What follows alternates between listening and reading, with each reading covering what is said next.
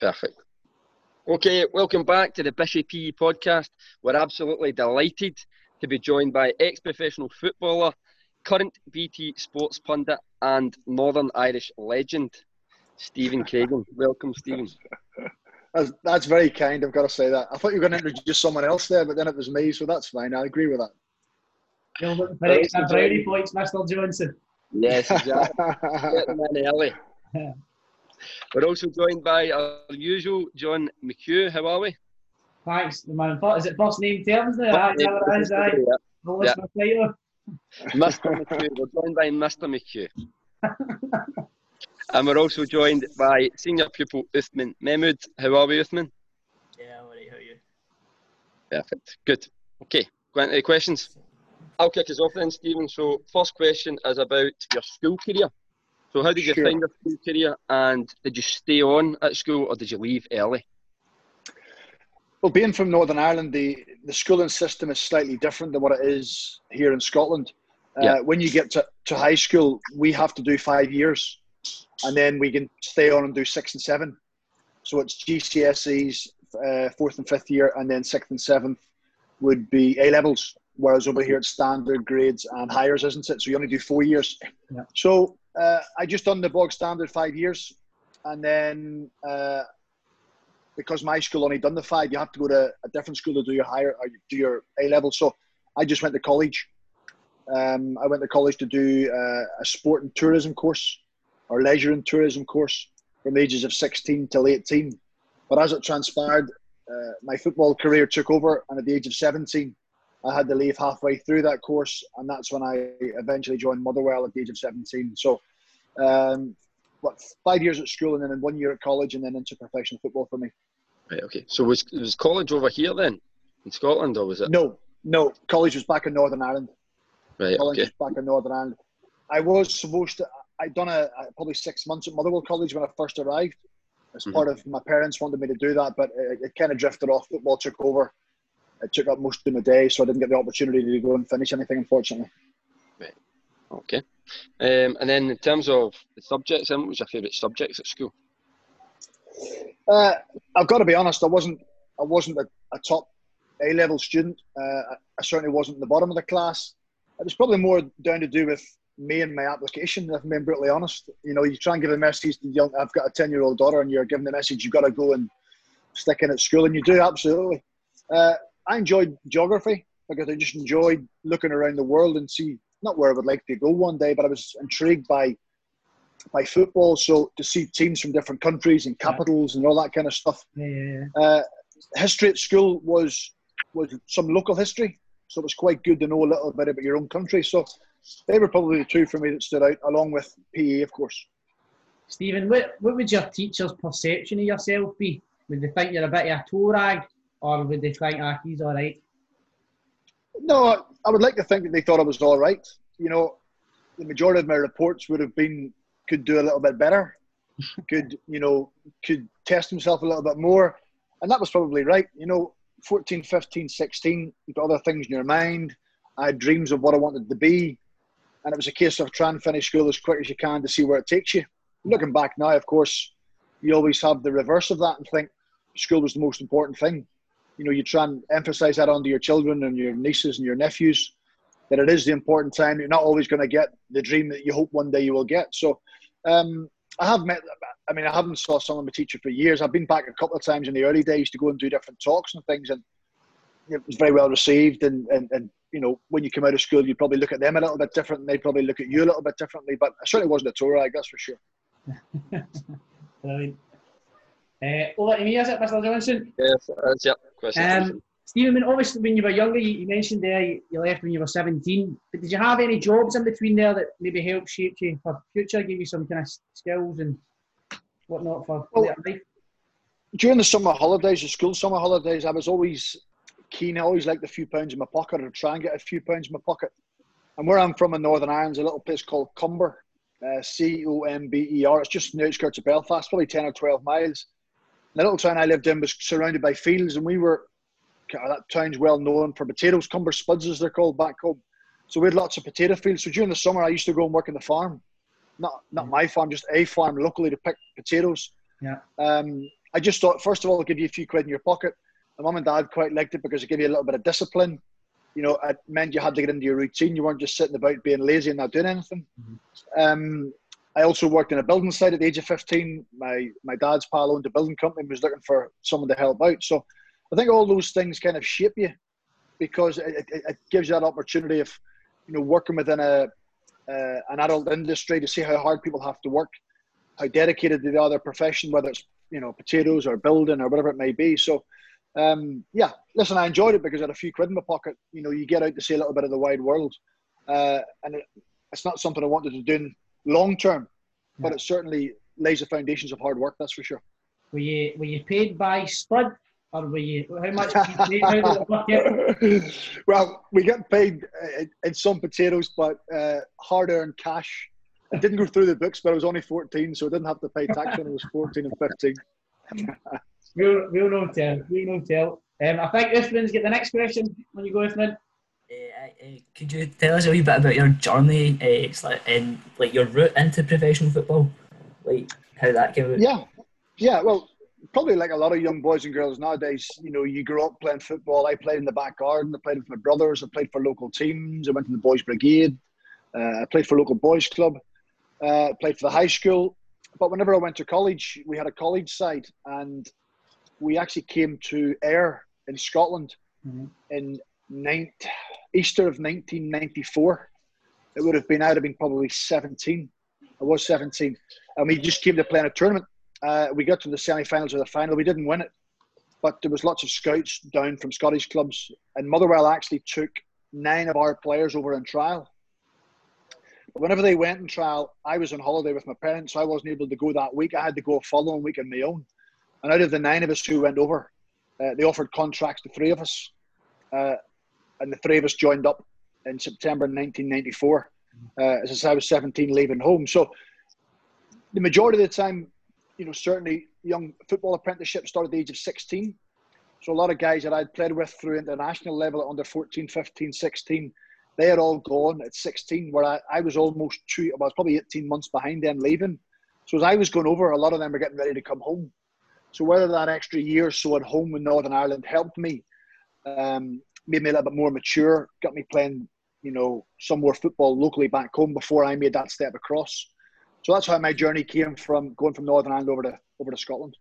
Had you played the international football like, at younger ages, at under sixteen level and stuff? Yeah. Well, yeah. I actually didn't. I didn't make the under fifteen squad, which was the which was the Victory Shield squad as it was known as then. It was the the kind of schoolboy squad. I didn't make that squad, and of course, then the world ended. I was devastated. You don't get into that. But a year later, I'd made the under 16 squad. So I had I'd played in Turkey, we'd played in Austria, uh, we'd played in Switzerland, it's an under 16. So the, the majority of the guys in that squad had gone across at 16 to join. Some joined Rangers, some joined Leeds, one joined Liverpool, some joined Southampton, Chelsea, Crewe. That's the kind of clubs they went to. where I was just playing part-time football back home. Was this from your Was this from your boys' club side, or were you playing for like know, equivalent to well, pro youth side? Yeah, I was. Well, you see, we didn't have pro youth back then in Northern Ireland. I was playing for just a, an Irish league club, which would have been Bangor. They were no. They have now dropped down the league since then, but you know, the prominent teams in Northern Ireland would be Linfield, Glentoran, Coleraine, Cliftonville, Ballymena, Larne, that kind of standard. So semi-professional then, it was two or three nights a week. They've ah, kind of aged now towards being more full-time and they have academies underneath. But when I was growing up and back in the day, shall we say, we didn't have youth academies. Ah, oh, okay. One of our one of our deputies, Mr. Johnson, is an institute. Is that the right Is that the right yeah, team? yeah, it is. Yeah, yeah. Institute, but every time, every time you look at the league tables, you seem to be lingering down the bottom end. Yeah, yeah. says a lot about him. I think they got relegated last last year. To be fair, they're one of the smaller clubs. They wouldn't have a huge investment. They're a big fan base, so for them to be in the top flight is probably achievement on its own. Yeah, mm-hmm. yeah. Um, Stephen, just moving into your, your professional career, um, obviously you spent some time uh, with Motherwell and a couple of other clubs. Could you tell us about that journey and really sum it up in terms of that experience as a whole? Yeah, it's funny when you you know I left home at seventeen, uh, came, you know, joining Motherwell. You thought that's it, that's me. I'm a professional footballer. I, this is me for the next twenty years. Um, it wasn't as straightforward as that. I, I spent six years in the first spell at Motherwell. I made my debut in 1997, about three, just about three years after I joined. Uh, in those first six years, I played a total of 32 games, whether that was either starting or coming off the bench. Mm-hmm. So at the, at the, age of 23, I got the news that uh, my contract wasn't being renewed. I was being released. I could go on somewhere else. And naturally, it comes as a bit of a hammer blow to you. Although, kind of in the back of my mind, I probably sensed it was coming because I wasn't playing very often. Mm-hmm. Um, during the summer of 2000, I actually went to. This may be getting into one of the other questions, but I'll, I'll go with it anyway. I went to. I got released, and I didn't have a club for for a spell over the summer because clubs weren't recruiting. There was lots of players out of contract. I was just another one of those players who had trained four or five times a week, played the odd game, uh, didn't really have a profile, and I ended up having to go and sign in the Dole at 23 because I mean I wasn't on the breadline, but I needed some sort of or sorry, the job sent to My wife shouting. Um, so I didn't. Uh, I didn't have a lot of money behind me. I wasn't a high profile player, so I needed some sort of income just to supplement bills and and and, uh, and food and things like that. So that was almost a rude awakening for me. Mm-hmm. Coming out of there thinking something's got to change. Mm-hmm. If I'm going to do the same as everyone else, I'm just going to be the same as everyone else. So I, I made a couple of tough decisions. I had a bit of self analysis um, and decided I had to change moving forward thankfully, I got a club. I got Partick Thistle, and that summer I left the top flight in Scottish football to go to the third tier. But if I'm honest, it didn't really bother me because it was it was a second chance for me. And you look around, probably in life in a lot of aspects, whether it's business or sport, not many people get a third chance.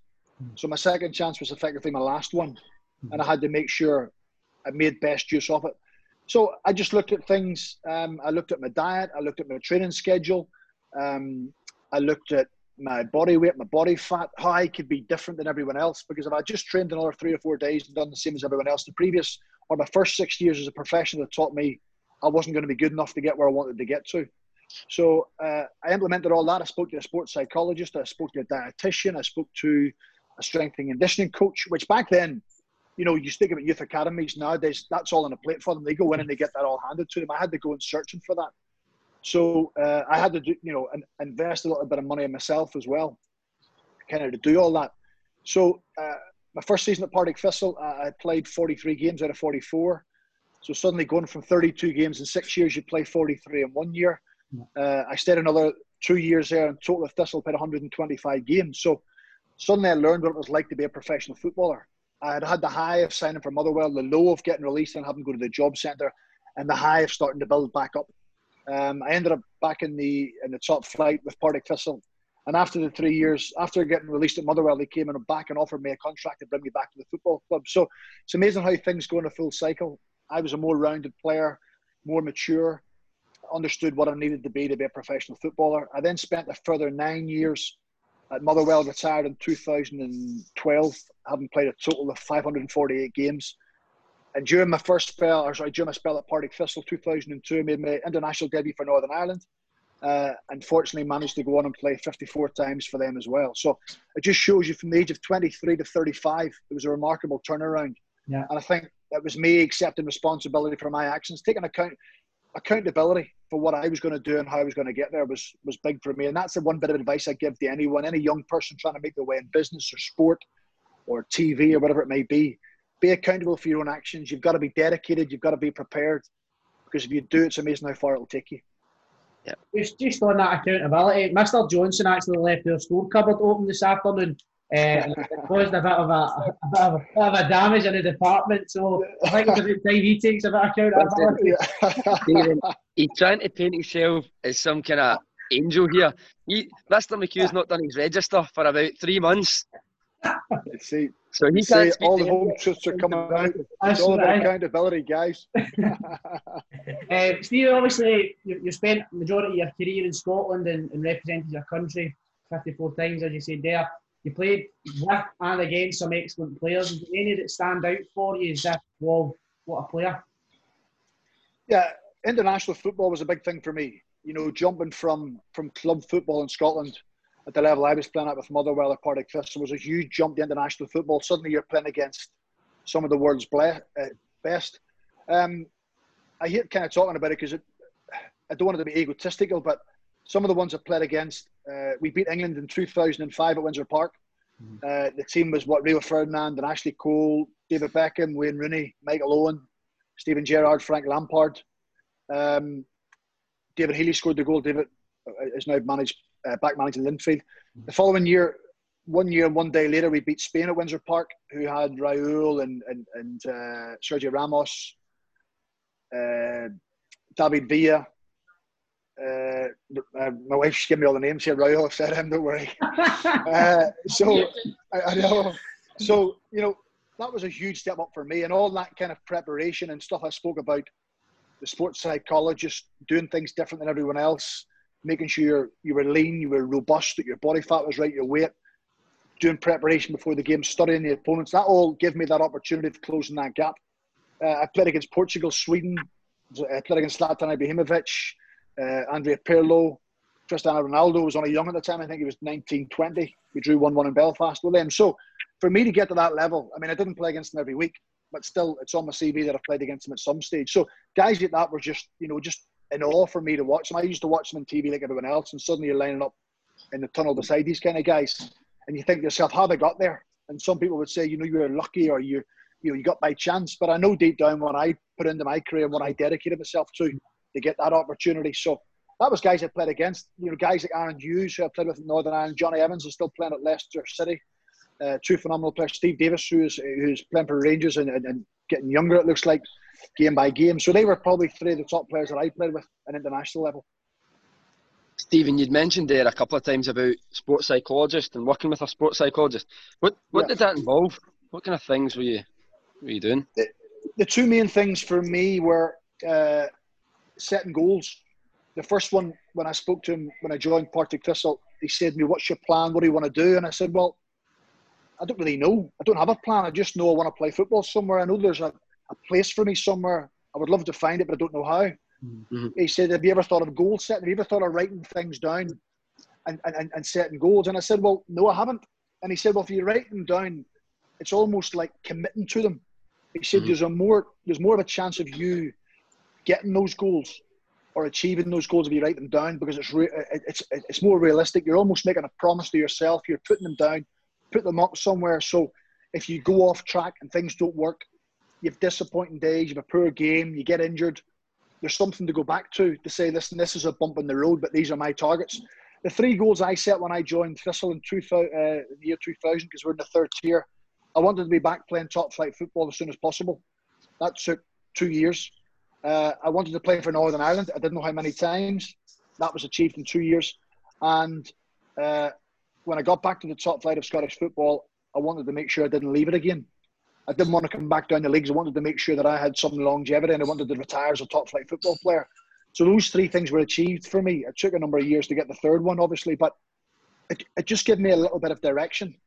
Mm-hmm. Um, I was reading recently about, without boring everybody, I was reading something recently about uh, there was a, a, test case carried at, at, at Harvard University in 2005 it was the graduates leaving the university, and they asked the all the graduates if they had set goals or if they'd written goals down. Uh, 84% said they hadn't thought about it. I think 13% said they had thought about it in their mind, so something in their mind, and 3% had actually written it down on paper. They revisited it 10 years later, and they based it on earnings in those 10 years. The 13% had earned twice as much as the 87%. So the 87% who hadn't thought of anything, the 13% who had thought about it in their mind but hadn't put it on paper, they earned twice as much as the, as the 87%.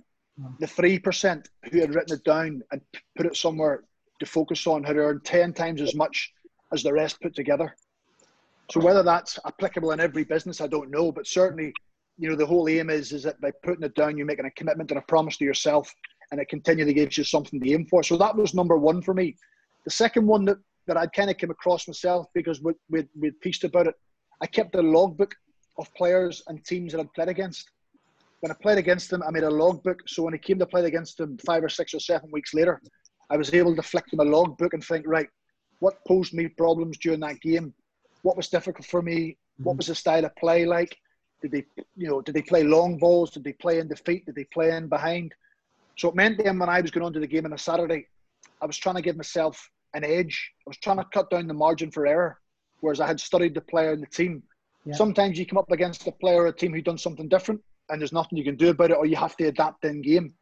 But trying to close that gap, there was players who were bigger than me, quicker than me, stronger than me, uh, technically better than me, had much more attributes or many more attributes. Sorry, so I had to try and be different and close my gap on those kind of attributes they had, and by goal setting, um, by looking after myself physically, by having the logbook allowed me to do that, and that's something I took into games against England and Sweden and Spain and whoever else because I then had to go and do that. I wouldn't say I was ever the best player on the pitch, but I, I certainly looked at myself as being the best prepared player on the pitch. And that's what gave me the edge and, and gave me the belief that I could go and compete. Brilliant, because that's that's probably two really big topics in the higher PE course that we speak about goal setting and then kind of monitoring performance and through, through maybe a training diary. So I think we'll just cut that video of you speaking there for the last minute or so and just show it to the, the kids. Yeah, yeah.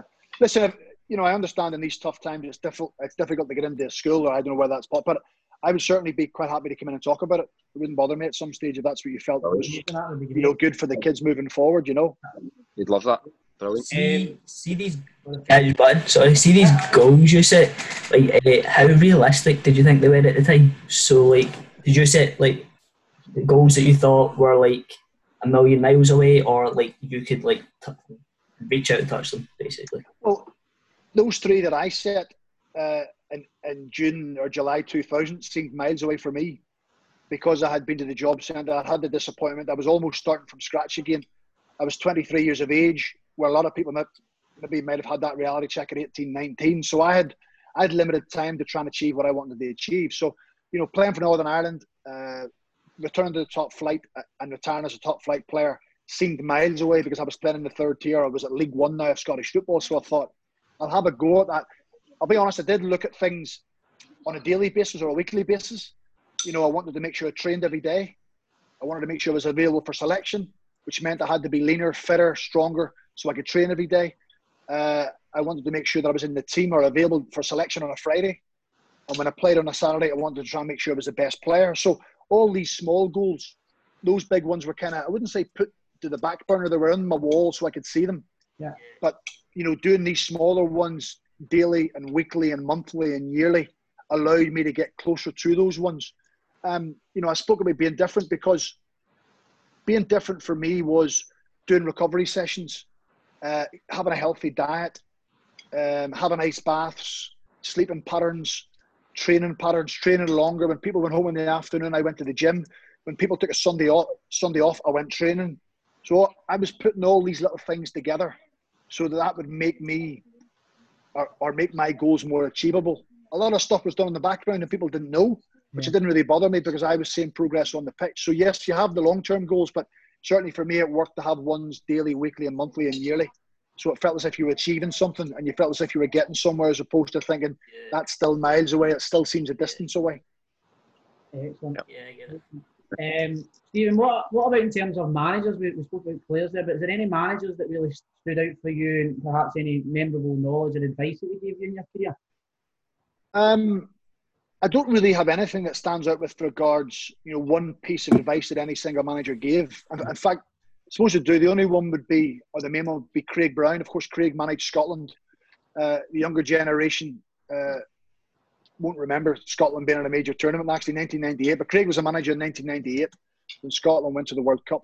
Uh, Craig was Motherwell manager for about 18 months, and he said to me at the time, just because he saw how hard I worked and what I do, or what I was doing, what I was dedicating, and he said, with your with your mindset and and your single mindedness and how you approach your job in football, he says you will have longevity beyond playing, because the habits you have now and the way you conduct yourself is how you will conduct yourself as you progress out of football. Mm-hmm.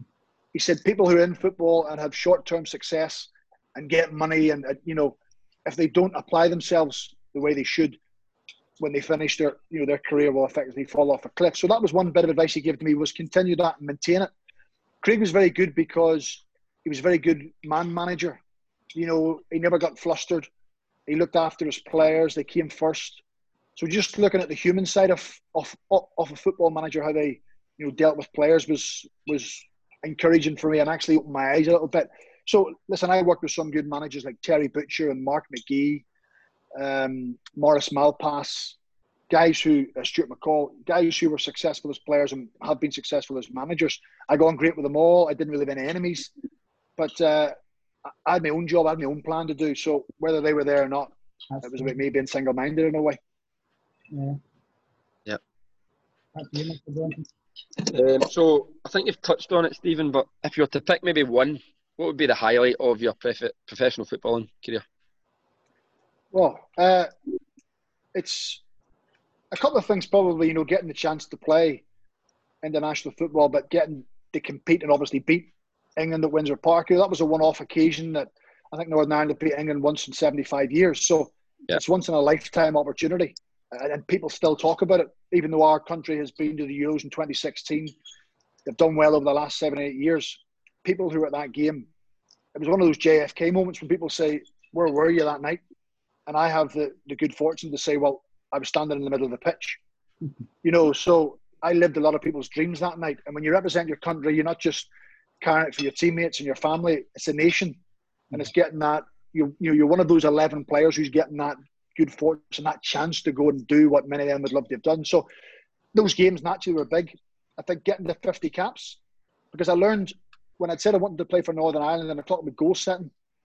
Once I got one, I then set for five. And when I got to five, I thought, there's no point in setting targets anymore. My aim from five onwards was get the next one and get the next one you know, rather than looking at 30, 40, because if you didn't reach it, then there's a sense of disappointment. Mm-hmm. And I've listened to a lot of podcasts recently, and, and someone has said, don't set limits.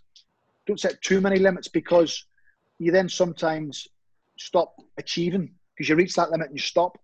So international caps for me was an open book. Just see where it'll take me. Just keep getting the next one, the next one, the next one.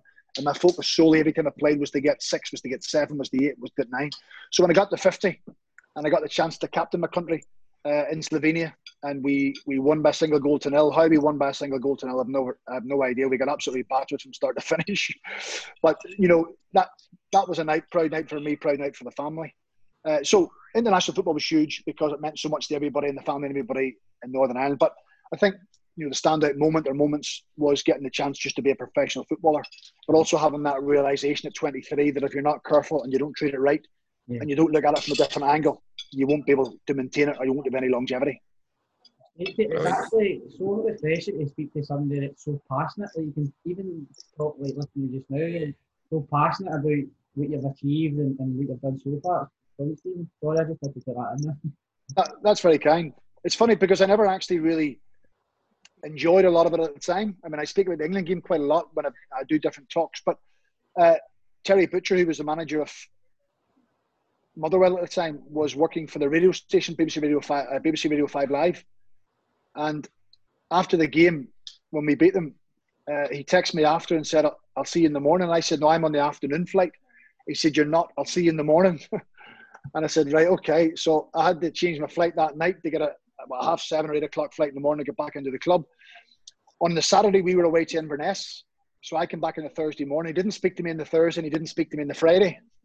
And I thought this, I thought he'd be patting me in the back and say, well done. But I, I thought this is kind of weird. So I then started to doubt, was I going to be playing in the team against Inverness on the Saturday away from home? So we took the long bus journey up to Inverness and he named the team in the Saturday and I was in it. But he still hadn't said a word to me. So I got out with the game. We're coming at half time. We're losing by a single goal to nil. Uh, and of course, it was my man that scored.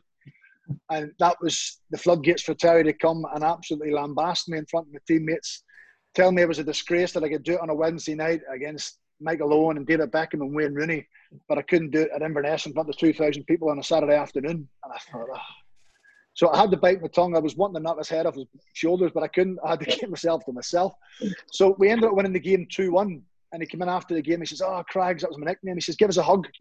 I said, I don't want to speak to you. I, I couldn't speak to him. It wasn't until the Monday, the Tuesday that I, I got round. But that was his way of just refocusing me yeah. and, and just letting me know that it wasn't all about me. It wasn't all, so it brought me back down to earth. But that taught me a lesson of anytime I played in a big game and we were successful, the minute I walked out of the changing room, I went to the bin. Mm-hmm. And my next focus was on the next game and the next game. So when you're talking about passionately looking back, I've got the chance over the past few years to enjoy it and to speak about it because I didn't enjoy it at the time. Fair enough. Fair enough. Yeah.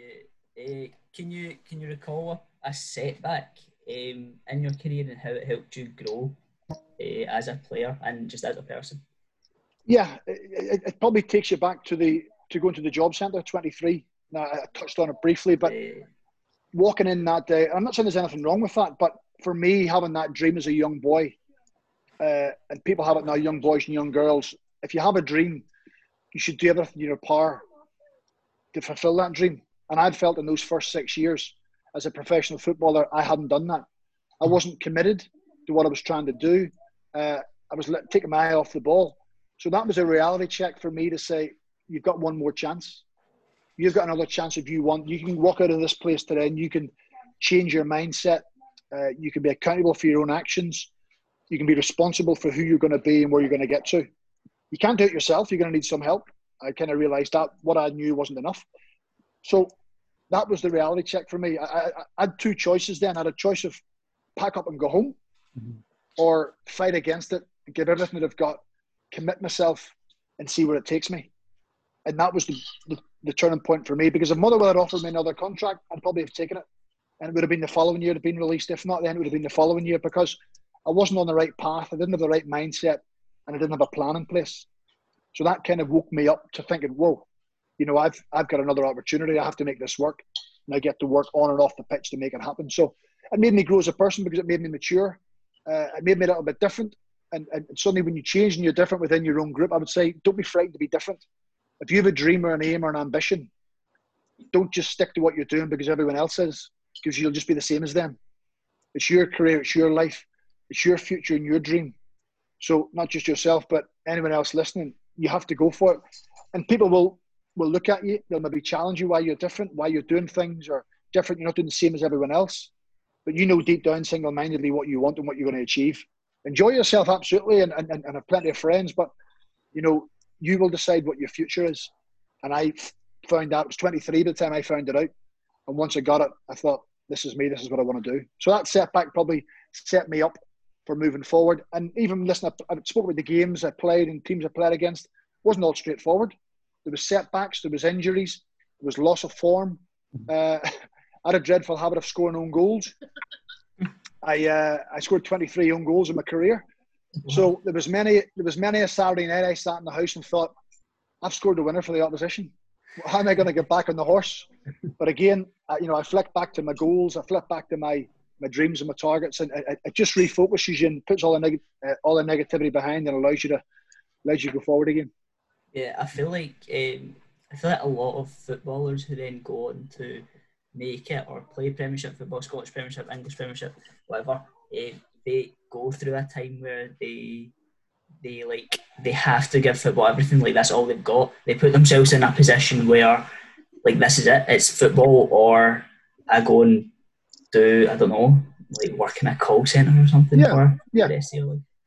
Well, that that's why when you go right back to the very start when we speak about school, about how important it is to get qualifications, your standard grades, uh, your your Highers, university. I didn't have that option. I left home at 17. So when I was here, I thought the only option I had was football. Looking back now, I would have changed things dramatically. You know, I would have stuck in at school a little bit more. I would have given myself an opportunity that if football didn't work, I would have had an education to fall back on. Probably in the early days of football, I would have done something running along beside it. I would have done a, a course in the evening. I would have done something that meant all my eggs weren't in the one basket. But once they were in the one basket, then I made it. stick with it. Do you think you would have made it if you had given yourself two options? Like maybe if you got released at, by Motherwell, at, was it 20 you got released? 23? Uh, uh, 23, yeah. 23. Do you think maybe if you had something to fall back on, you would have just been like, okay, football, that's that's done for me. I'm going to go and do my whatever I've done at uni or something then? Possibly, yeah. That would have been the crossroads I was at. I would have had to make a decision of is it worthwhile pursuing what I think, you know, could be a dead end? Or do I think, do you know what? I've had six years, it hasn't worked. I'm going to take a different direction. Probably, I would say I'm stubborn. I would have probably pushed another year. And if it hadn't have worked, then I would have definitely um, went another route, would have taken another another path in life, which would have been outside football. Um, but when I was making that choice, I listen, I only had a one year contract at Partick Thistle.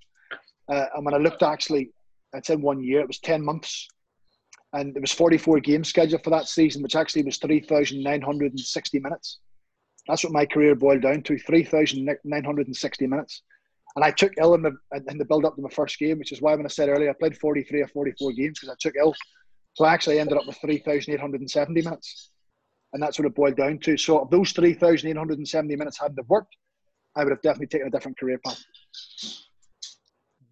Mr. Johnson. Um, so my next question, Stephen, is about your television career. So how did that come about? How did you get into television?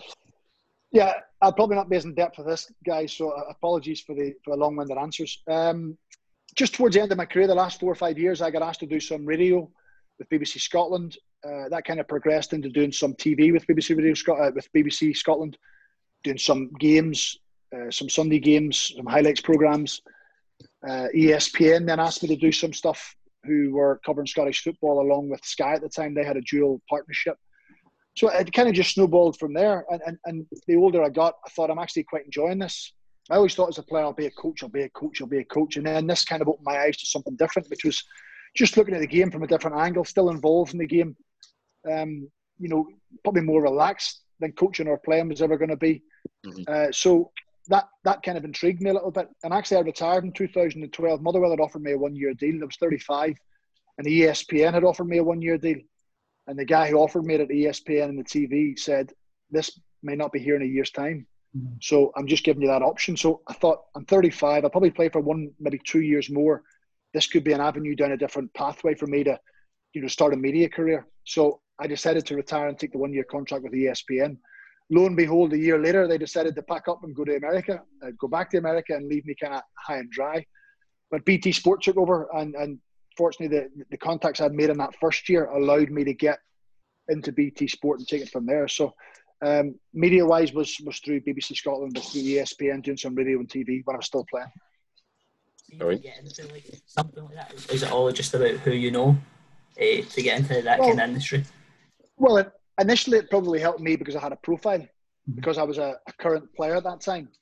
If I was someone just walking in off the street and said, "Oh, you know, I've, I've played a couple of games here and there, can I get a job?" Probably not. It's probably more difficult. Uh, there were people naturally coming through university who would have been presenters or working behind the scenes in TV and radio. But because I had the profile of being a current player at that time, it allows you to get in front of the cameras and allows you to get in front of the bosses. It's then up to you then to to show you know what you're talking about. And you know, I speak about the in depth of being a player. I was the exact same as a pundit. I still am. I, you know, I, I do my research. I, I sit for hours on end trying to cover useless information. But I always like the case of I always say to the presenter, you can ask me anything, and I'll be able to answer it because I feel as if if you can wide, uh, broaden your horizons and you know extend your knowledge and everything you talk about, then you've got a chance of having some longevity. So um, yeah, you probably have to have a profile to become a pundit. You have to play at some sort of level. But once you're in, then again, to have longevity, you've got to do your work. Absolutely. What would you say is the best part about being a, a BT Sports pundit? Yeah, this year actually, I, have went a bit more freelance. I've, I've done some international games for Sky, uh, right. Northern Ireland games, doing some BBC, doing some BT, which is good. So first of all, the variety of mm-hmm. working for different companies and, and, and meeting different connections. But I think still being involved in the game, you know, when you're passionate about your sport and passionate about what you do, to still be involved in football from a different angle, you know, to see games every weekend. Not as much so now. I, I, I go to the odd game. I'm working at the studios more more often than not. But you know, I worked at some big games. I worked at Northern Ireland against Germany. I've been in Germany, Northern Ireland. I've been in Rotterdam for Holland, Northern Ireland. I've covered an Old Firm Cup final. I've uh, done the Scottish Cup final. I've done big games in Scotland. So just to be involved at the high end of our game here in Scotland, you know, coaching playing was great, but I think still to be involved in the media side of it and getting to see what goes on, getting to see the big games, the big occasions, and comment on them and see the big moments is uh, is, is very rewarding. Fair enough. Lifting over to you. Uh, uh, who's your favourite pundit? Who's your favourite pundit to work with, even? Yeah, um, to be fair, the majority of ones I work with are absolutely fine. You know, there's no, I wouldn't say I have a favourite one. I would say I enjoy working with, uh, because it's a different way. Ally McCoist treats it a different way. He's quite humorous. He's always up for a laugh. He's always trying to take away the serious side of it. I, I would be very serious in what I do and very, you know, focused on what I'm doing. Where sometimes he just opens your eyes, he broadens your horizons a little bit. Where he has a joke and a laugh, and it kind of lightens the mood. So, um, you know, you have to be careful what you say because it, you can offend people very, very easily. I mean, it wouldn't be the first time I've had phone calls from managers and players and texts from managers and players saying they didn't agree with what I said or didn't agree with my point. Yeah. So, uh, so it is very serious. So it is nice when you have Ally on board where things can be a little more relaxed, a bit more humorous. And uh, and if you do say something wrong, he's first to jump on it and tell you you've said something wrong or it hasn't been right. So I would say Ally's certainly up there. Stephen, I must ask, what you and, and Mr. Sutton, is it a love hate relationship or is it just can't stand him? Yeah, I think he loves me and I hate him. no, it's not. It's not. We uh, listen. We we were given carte blanche by by BT Sport by our, our boss up here, effectively, to go and cr- try and create TV programs that would intrigue people, that people would want to watch. Uh, be opinionated. Don't be frightened to say what you think. If you think someone's wrong, dig them up. Yeah. Uh, if you want to have an argument, fire away with it. So you know, we weren't told what to say, but he was trying to give us, trying to relax things a little bit more rather than just to stand up hi, good afternoon, welcome. We're at Fir Park, yeah. we're at Celtic Park. This is, you know, to try and make it a bit more relaxed where people actually want to tune in to think what's going to happen. Mm. You know, how's the program going to kick off tonight? Who's going to fall out with who? So it, it got people tuning in half an hour before the game, yeah. as opposed to just flicking on it two minutes before. And that was the whole aim of it. So, listen, we got on okay. We're not best mates. We don't speak all the time, but I think we respect each other and, and our jobs. Is he, is he still on your Christmas card list? I don't send Christmas cards. I would send them to him. oh right, well that was your words, not mine. Live television can be very unpredictable. Can you tell us about any memorable interviews slash moments you've had? Yeah, when I I probably came to prominence, I, I had a slide tackle against Chris Sutton at, at, at Fir Park, and after that tackle, some people have actually forgot that I used to play football. That people know me and remember me more for that tackle. A tackle I made with my clothes on, uh, live on TV. People seem to remember me more for that than actually playing. So, uh, just moments like that stick out. You know, we had a, a kind of an ongoing battle. He's threw a uh, custard pie in my face. I've kicked him into the North Sea. So just moments like that where you know just shows that football isn't all serious. You're allowed to go and have a laugh and enjoy yourself and sometimes laughing at yourself is the best, you mm-hmm. know, because everybody joins in, sees you don't take yourself seriously. So it's uh, moments like that always kind of stand out, always enjoyable things to do. I must be honest, Stephen. I, uh, I was a big fan of the BT Sports, so fingers crossed that we managed to get it back onto our television. Uh, but that's just my personal opinion. Yeah, well, believe me, mine's the exact same. uh, absolutely.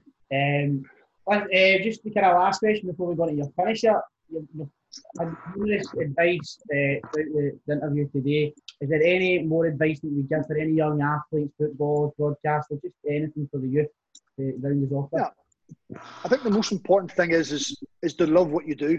Mm-hmm. If you're not loving what you're doing, you won't be fully committed to it. It will almost feel at times like a chore, or it's a hindrance to you. So, if you're doing something that you're not enjoying, I've spoken about don't be frightened to change and go somewhere else. Find your passion because once you find your passion, it's amazing how the dedication will change, your mindset will change, your focus on what you're doing will change. And by committing everything to it, you'll be amazed at how far you can go. You have to enjoy yourself, no doubt about it. Um, don't be frightened to be different. Mm-hmm. If you have something in your mind you want to achieve, don't be frightened to go off path and go your own direction because you know where you want to get to. It is hard to be different from a crowd, and absolutely is. I get that because your peers sometimes can can try and push you down a path you don't want to go. But it's all about single mindedness. And once you start to sense a little bit of success, or you feel as if you're making inroads uh, with the passion, with the love of what you do, and your single mindedness, it's amazing how far it'll take you. I'm living proof of someone who was average at what they done, how they overachieved. People say overachieved. I say probably fulfilled potential because I pushed my boundaries and I've done things a little bit different than everyone else. I took myself out of my comfort zone. So don't ever think you can't achieve things. Set your goals as high as you want. Reach for them. Reach for the stars is what they say because if you don't get the stars, you might touch the clouds. Brilliant. Brilliant. Um, your finisher, Stephen, um, just a wee fun finisher. If you could create the perfect pundit panel, three people, who would they be and why? Yeah. because I, have spoke a lot about enjoying yourself and having a bit of a laugh, I, I would probably pick Chris Kamara first of all. All right, okay. I yeah. see him on Soccer Saturday. He works on the uh, what's his what's the TV program he works on? Ninja Warriors. Yeah. Just for anybody who doesn't know, that he just seems a right good laugh. Everything's up for fun and joy. So I think yeah. if you go to your work and you can smile and enjoy yourself, I think that certainly is a big plus. Absolutely. Uh, probably to, to combat that, I'd probably go Ally because yeah. you know even if I didn't get a word in, I could listen to those two laughing at each other and, and, and taking the mic and we'd have a good time. Brilliant. And I'd probably go I'd probably go Chris because it meant Chris Sutton because it meant if we get the opportunity to ever have a, another slide tackle or kick him into the North Sea or or damage him in any way, then I'd be absolutely up for it. Plus, we'd have a right good argument. There were plenty of right good arguments, so I think that would be a good panel of me plus those three guys. Brilliant, absolutely brilliant. I'm all questioned out, Mr. Johnson. Just, uh, just one last question just before we go, Stephen. We've got a, a member of staff here at Bishopbriggs who follows Northern Ireland basically whenever he can, goes and watches all the games, and he, he's got a Scooby Doo outfit that he wears sometimes. So I was just curious to know if the players actually ever noticed this up in the stands, or if it was something you guys were aware of. Um, I don't remember it. However, if if it was pointed out to me now, it's, it's funny because there's so many things. A lot of the time, even playing games, you didn't even look to the crowd. You know, yeah. you're so focused on eye level all the time. Yeah. Um, Scooby, because I've been to more games as a supporter, home and away, I would generally think that I may have came across it at some stage. That it's come into my, my mind at some stage. Absolutely. Um, I suppose there you go. That's somebody being different. That's somebody trying to stand out. somebody will notice somewhere. It. It shows you. Good. Brilliant. Thank you very much, gents. Thank you very much, Stephen. Um, it's been brilliant. No problem. Um, Mr. McHugh, Uthman, um, I think Mr. Oven is getting the axe now, isn't he? Yeah. Uh, Uthman definitely steals his place. so, thank you very much for joining us, guys, um, and take care. Pleasure. Thank you. Thank you very much. Thank you. Cheers.